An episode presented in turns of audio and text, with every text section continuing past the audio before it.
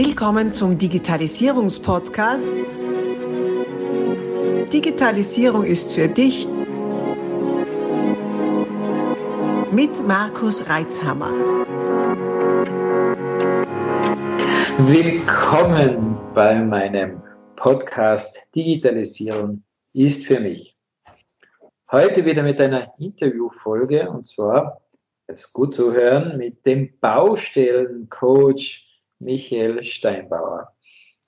Baustellencoach, ja, Baustelle, klar, aber was muss man an einer Baustelle coachen, denkt sich jetzt vielleicht der ein oder andere. Wenn man den Michael googelt, dann sieht man gleich ganz viele Inhalte zum Thema Baustellenorganisation, Baustellenprobleme äh, lösen. Man sieht die Michael Steinbauer Akademie, wo er sein Wissen vermittelt, um so die Baustellen dieser Welt eleganter und vor allem effizienter zu machen. Äh, kennengelernt haben wir uns vor ein paar Jahren inzwischen schon, ganz offline bei einem Seminar. Äh, ihr werdet hören, der Michael ist ein Urösterreicher, aber ein nicht mehr in Österreich lebender. Aber was rede ich? Lass mir doch den Michael zu Wort kommen. Herzlich willkommen, Michael, in dieser Podcast-Folge. Vielen Dank für die Einladung. Ja, Baustellencoach und Digitalisierung, wie geht denn das zusammen? Jetzt frage ich einfach, Erzähl uns doch mal, was machst du als Baustellencoach und was bedeutet denn die Digitalisierung für dich? Ja, das war jetzt eine Frage, über die wir jetzt gleich Stunden sprechen können. Das war eine sehr allgemein formulierte Frage. Was macht der Baustellencoach? Ähm, du musst dir das so vorstellen, ähm, wir haben es genannt unter dem Titel Führungskräfte-Coaching für Bauleiter.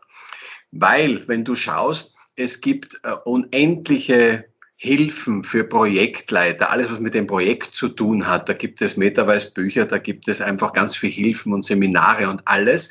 Und dort, wo die Baustelle dann eigentlich beginnt, dort hört es eigentlich auf.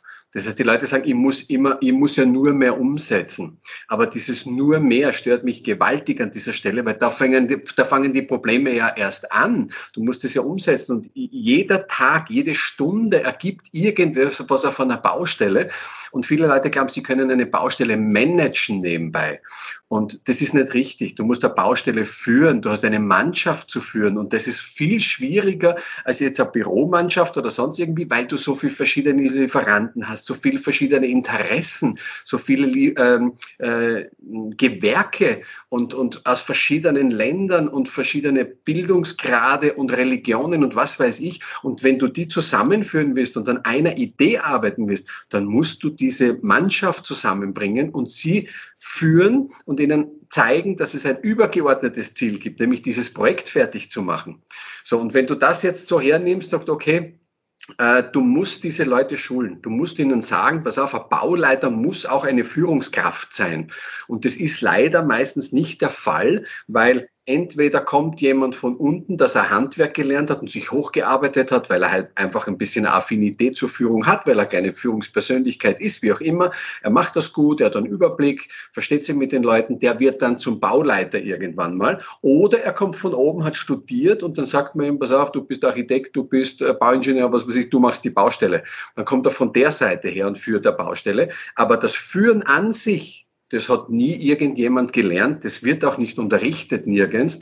Und so bin ich dann auf die, ähm, auf die Idee gekommen, das eigentlich auch zu, zu unterrichten oder dieses Wissen weiterzugeben, das ich mir in 25 Jahren Baustelle erarbeitet habe, weil ich eben draufgekommen bin, dass man führen muss. So, das war jetzt äh, eine kurze Antwort auf die erste Frage, was macht denn überhaupt der Baustellencoach?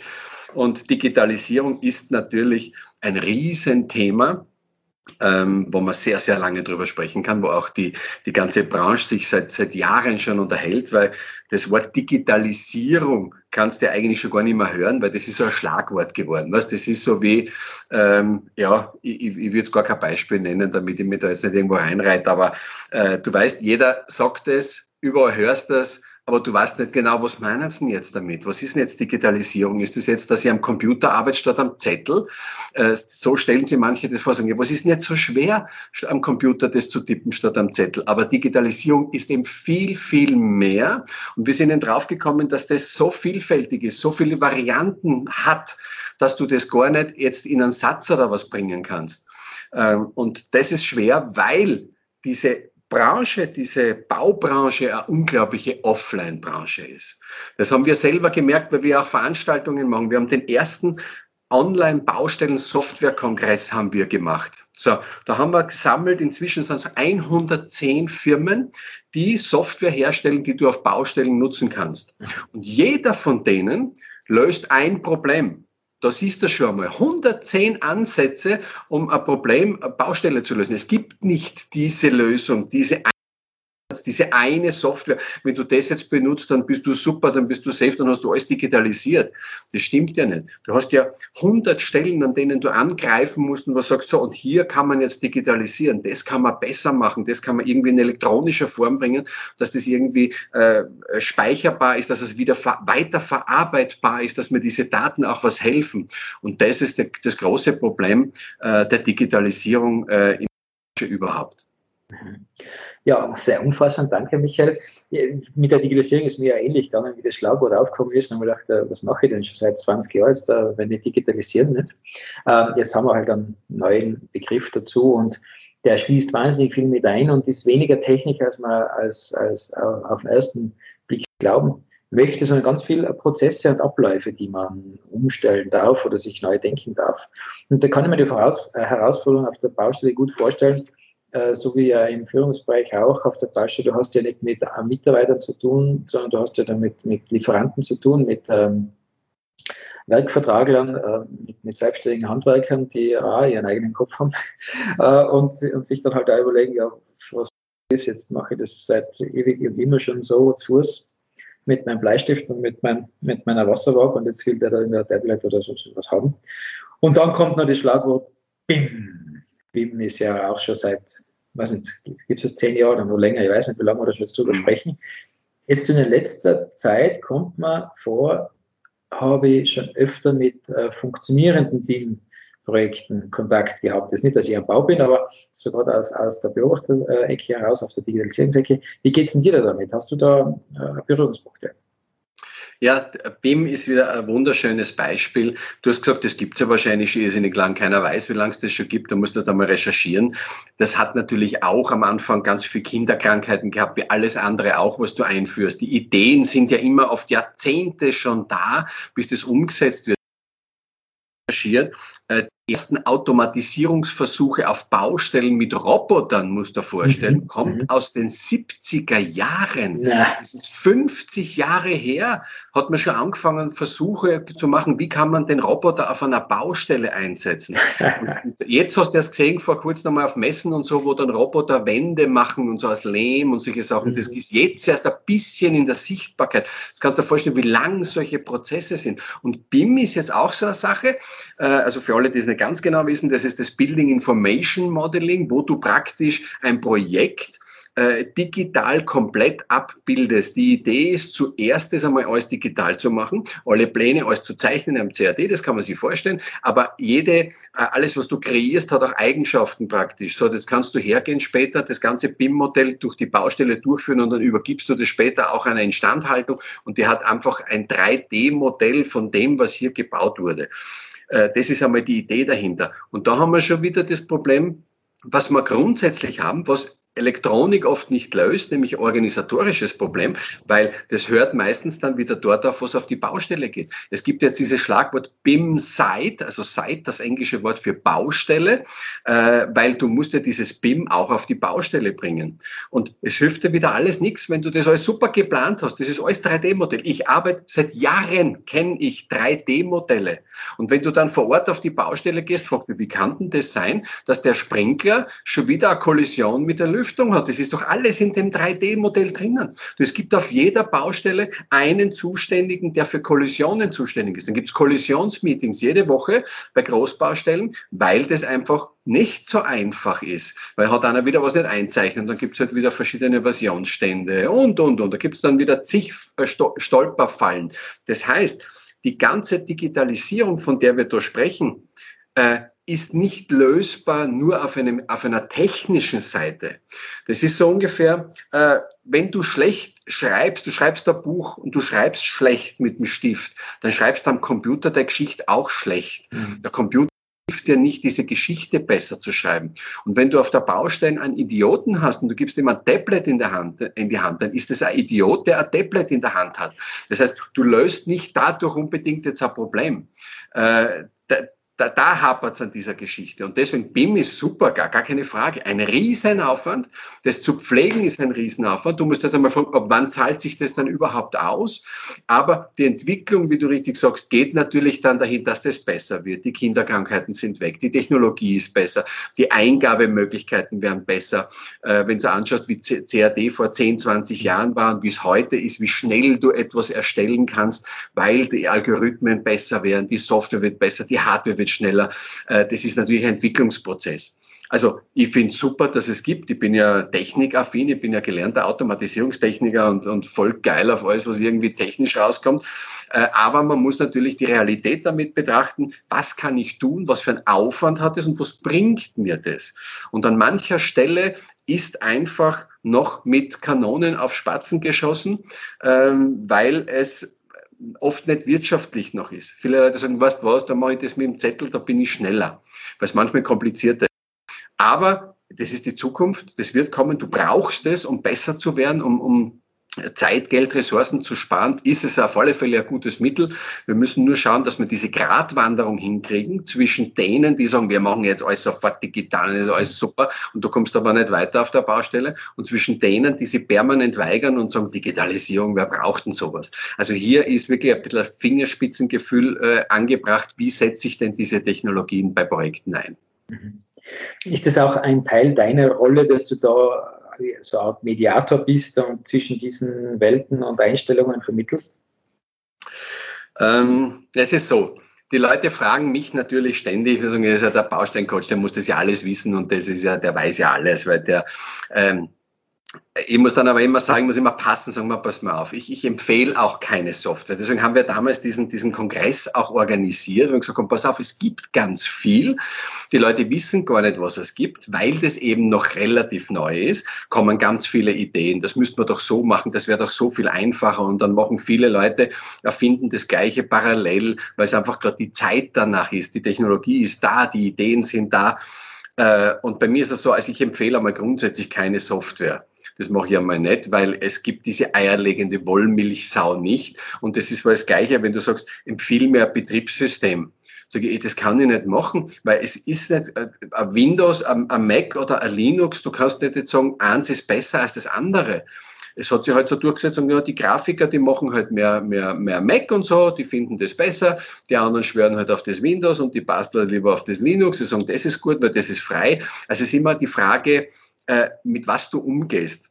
Es ist wie beim, beim Musikinstrument. Nicht? Wie ich vorher gesagt habe, wenn du damit nicht umgehen kannst mit diesen Dingen, ist, ist es völlig egal, was du benutzt. Ne? Ähm, also ich empfehle einmal grundsätzlich jetzt keine bestimmte Software. Ich bin aber der Meinung, dass es viele Dinge gibt, die wir jetzt schon nutzen müssen, um eben besser zu werden. Also wenn, wenn, wenn du jetzt anfängst, ähm, äh, ein Beispiel, Pläne. So, äh, du gehst mit einem DIN A0 ausgedruckten Plan auf die Baustelle. So war das bis heute jetzt immer. Ne? So, da gehst raus, weil du sagst, das will ich mir jetzt anschauen. So, jetzt hast du einen Plan dabei. Äh, das Problem ist heute bei Plänen, dass kaum hast du ausgedruckt, ist der schon wieder veraltet. Das ist das erste Problem. Das ist nämlich ein, wie soll man sagen, alles, was gut ist, hat auch irgendwo einen Nachteil meistens. Da gibt es ein schönes Buch vom, glaube ich, Edward Denner aus den 80er Jahren, der beschreibt so wunderschön, sagt er, alles, was er bis jetzt erfunden hat und uns Vorteile gebracht hat, hat uns gleich viel Nachteile gebracht. Das ist so. Der Computer hätte ein papierloses Büro bringen sollen. Das haben sie uns alle erzählt in den 80er Jahren. Jetzt ist vorbei, jetzt brauchen wir keine Bäume mehr fällen. Hey, wir haben noch nie so viel Papier gebraucht wie jetzt. Äh, oder was ich, da haben sie Turnschuhe erfunden, weil die so toll sind und jetzt mit den luftgepolsterten Dingen, ja, sagst du, ey, super, jetzt ist alles ganz toll und das ist im Endeffekt mindestens so schlecht, weil jetzt laufen sie alle irgendwo am Asphalt und dann hast du die gleichen Bewegungen, das auf einmal auch wieder schlecht. Also das Buch ist voll mit genau solchen Dingen, die dir das erzählen. Und das ist jetzt auch in der Digitalisierung nicht anders.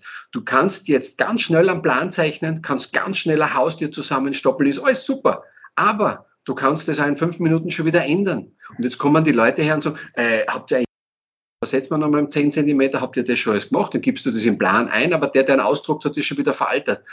was es bei Großprojekten Änderungen gibt, da, da, da schnackeln dir die Ohren. Das ist ja unglaublich. Habt ihr euch vorher nicht Gedanken gemacht?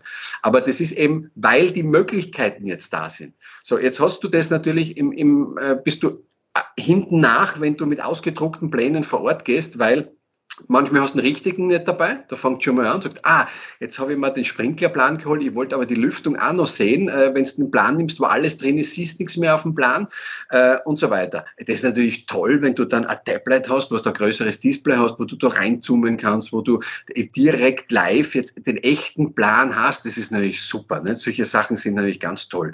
Äh, oder äh, äh, Mängel aufnehmen das ist, äh, wenn du heute einen Mangel auf einer Baustelle aufnimmst, dann gehst du hin, machst ein Foto mit deiner Digitalkamera oder jetzt schon mit dem Handy, das geht doch super. Dann gehst du in dein Büro, dann musst du irgendwie diese, diese Bilder überspielen auf dem Rechner, dann musst du ein Protokoll draus machen, das heißt, du in der Word-Vorlage kopierst das rein, musst dann Text schreiben, äh, dann vergisst wieder drauf, dann sind die irgendwo die Fotos auf einer Festplatte, sind wieder weg und äh, kennst du die ganzen Geschichten. So, das ist natürlich super, wenn du mit einer App äh, vor Ort gehen kannst, äh, machst ein Bild von dem Mangel, schreibst schnell was rein oder sprichst sogar rein, der macht einen Text raus, drückst einmal aufs Knöpfchen und der hat einen fertigen Mangelreport gemacht. Das ist natürlich, solche Sachen kannst du sofort umsetzen äh, und das ist natürlich toll, wenn du das benutzen kannst. Das, da gibt es viele Sachen, ob das Zeiterfassung ist, Bautagebuch, was da gibt oder ähm, das geht hin bis zu heute. Ich kenne jemanden, der macht nichts anderes, als Baustromkästen zum Beispiel.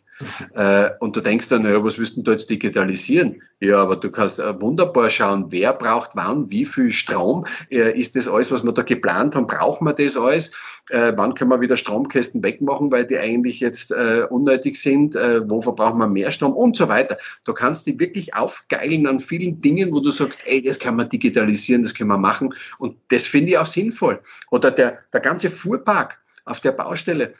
Wenn ich mir denke bei Großbaustellen, was stehen da Hewebühnen, ausgeborgte Hewebühnen. Ich habe die letzte Baustelle, da haben wir gezählt, da waren 70 solcher Geräte, also Stapler, Hebebühnen, waren da im Einsatz.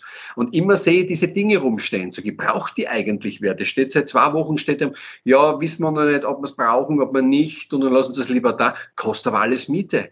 Oder was kostet ein Kran an Miete? Das ist ja unglaublich, was das alles kostet. Nicht? Da zahlst 20.000 Euro im Monat äh, Standmiete für irgendeinen Kran äh, und das läppert sich alles fürchterlich. Das heißt, da kannst du natürlich mit jetzt vorhandenen Mitteln bereits unglaublich einsparen. Also das ist, das sind jetzt Dinge, wo ich sage, ich gehe die lieber jetzt punktuell an und sage, was kann ich jetzt schon machen, wo kann ich das nutzen? Aber das ist nur ein weiter Weg bis du sagst, das Ganze habe ich jetzt zusammengefasst, das ist ein rundes Ding, die Baustelle ist digitalisiert. Äh, in dieser Form, das wird noch ganz bestimmt viel länger dauern. Ja, danke für diese vielen, vielen, vielen äh, Eindrücke und Impressionen da. So viele interessante Inhalte. Wir stoppen hier und machen aus dieser Podcast-Aufzeichnung einen mehrteiligen Podcast. Bleib also dabei, um keine Inhalte zu verpassen und die nächsten Folgen auch hören zu können. Abonnier doch gleich unseren Podcast und vergiss nicht, eine 5-Sterne-Bewertung zu hinterlassen. Bis dann, wenn es wieder heißt, Digitalisierung ist für dich mit Markus Reitzhammer.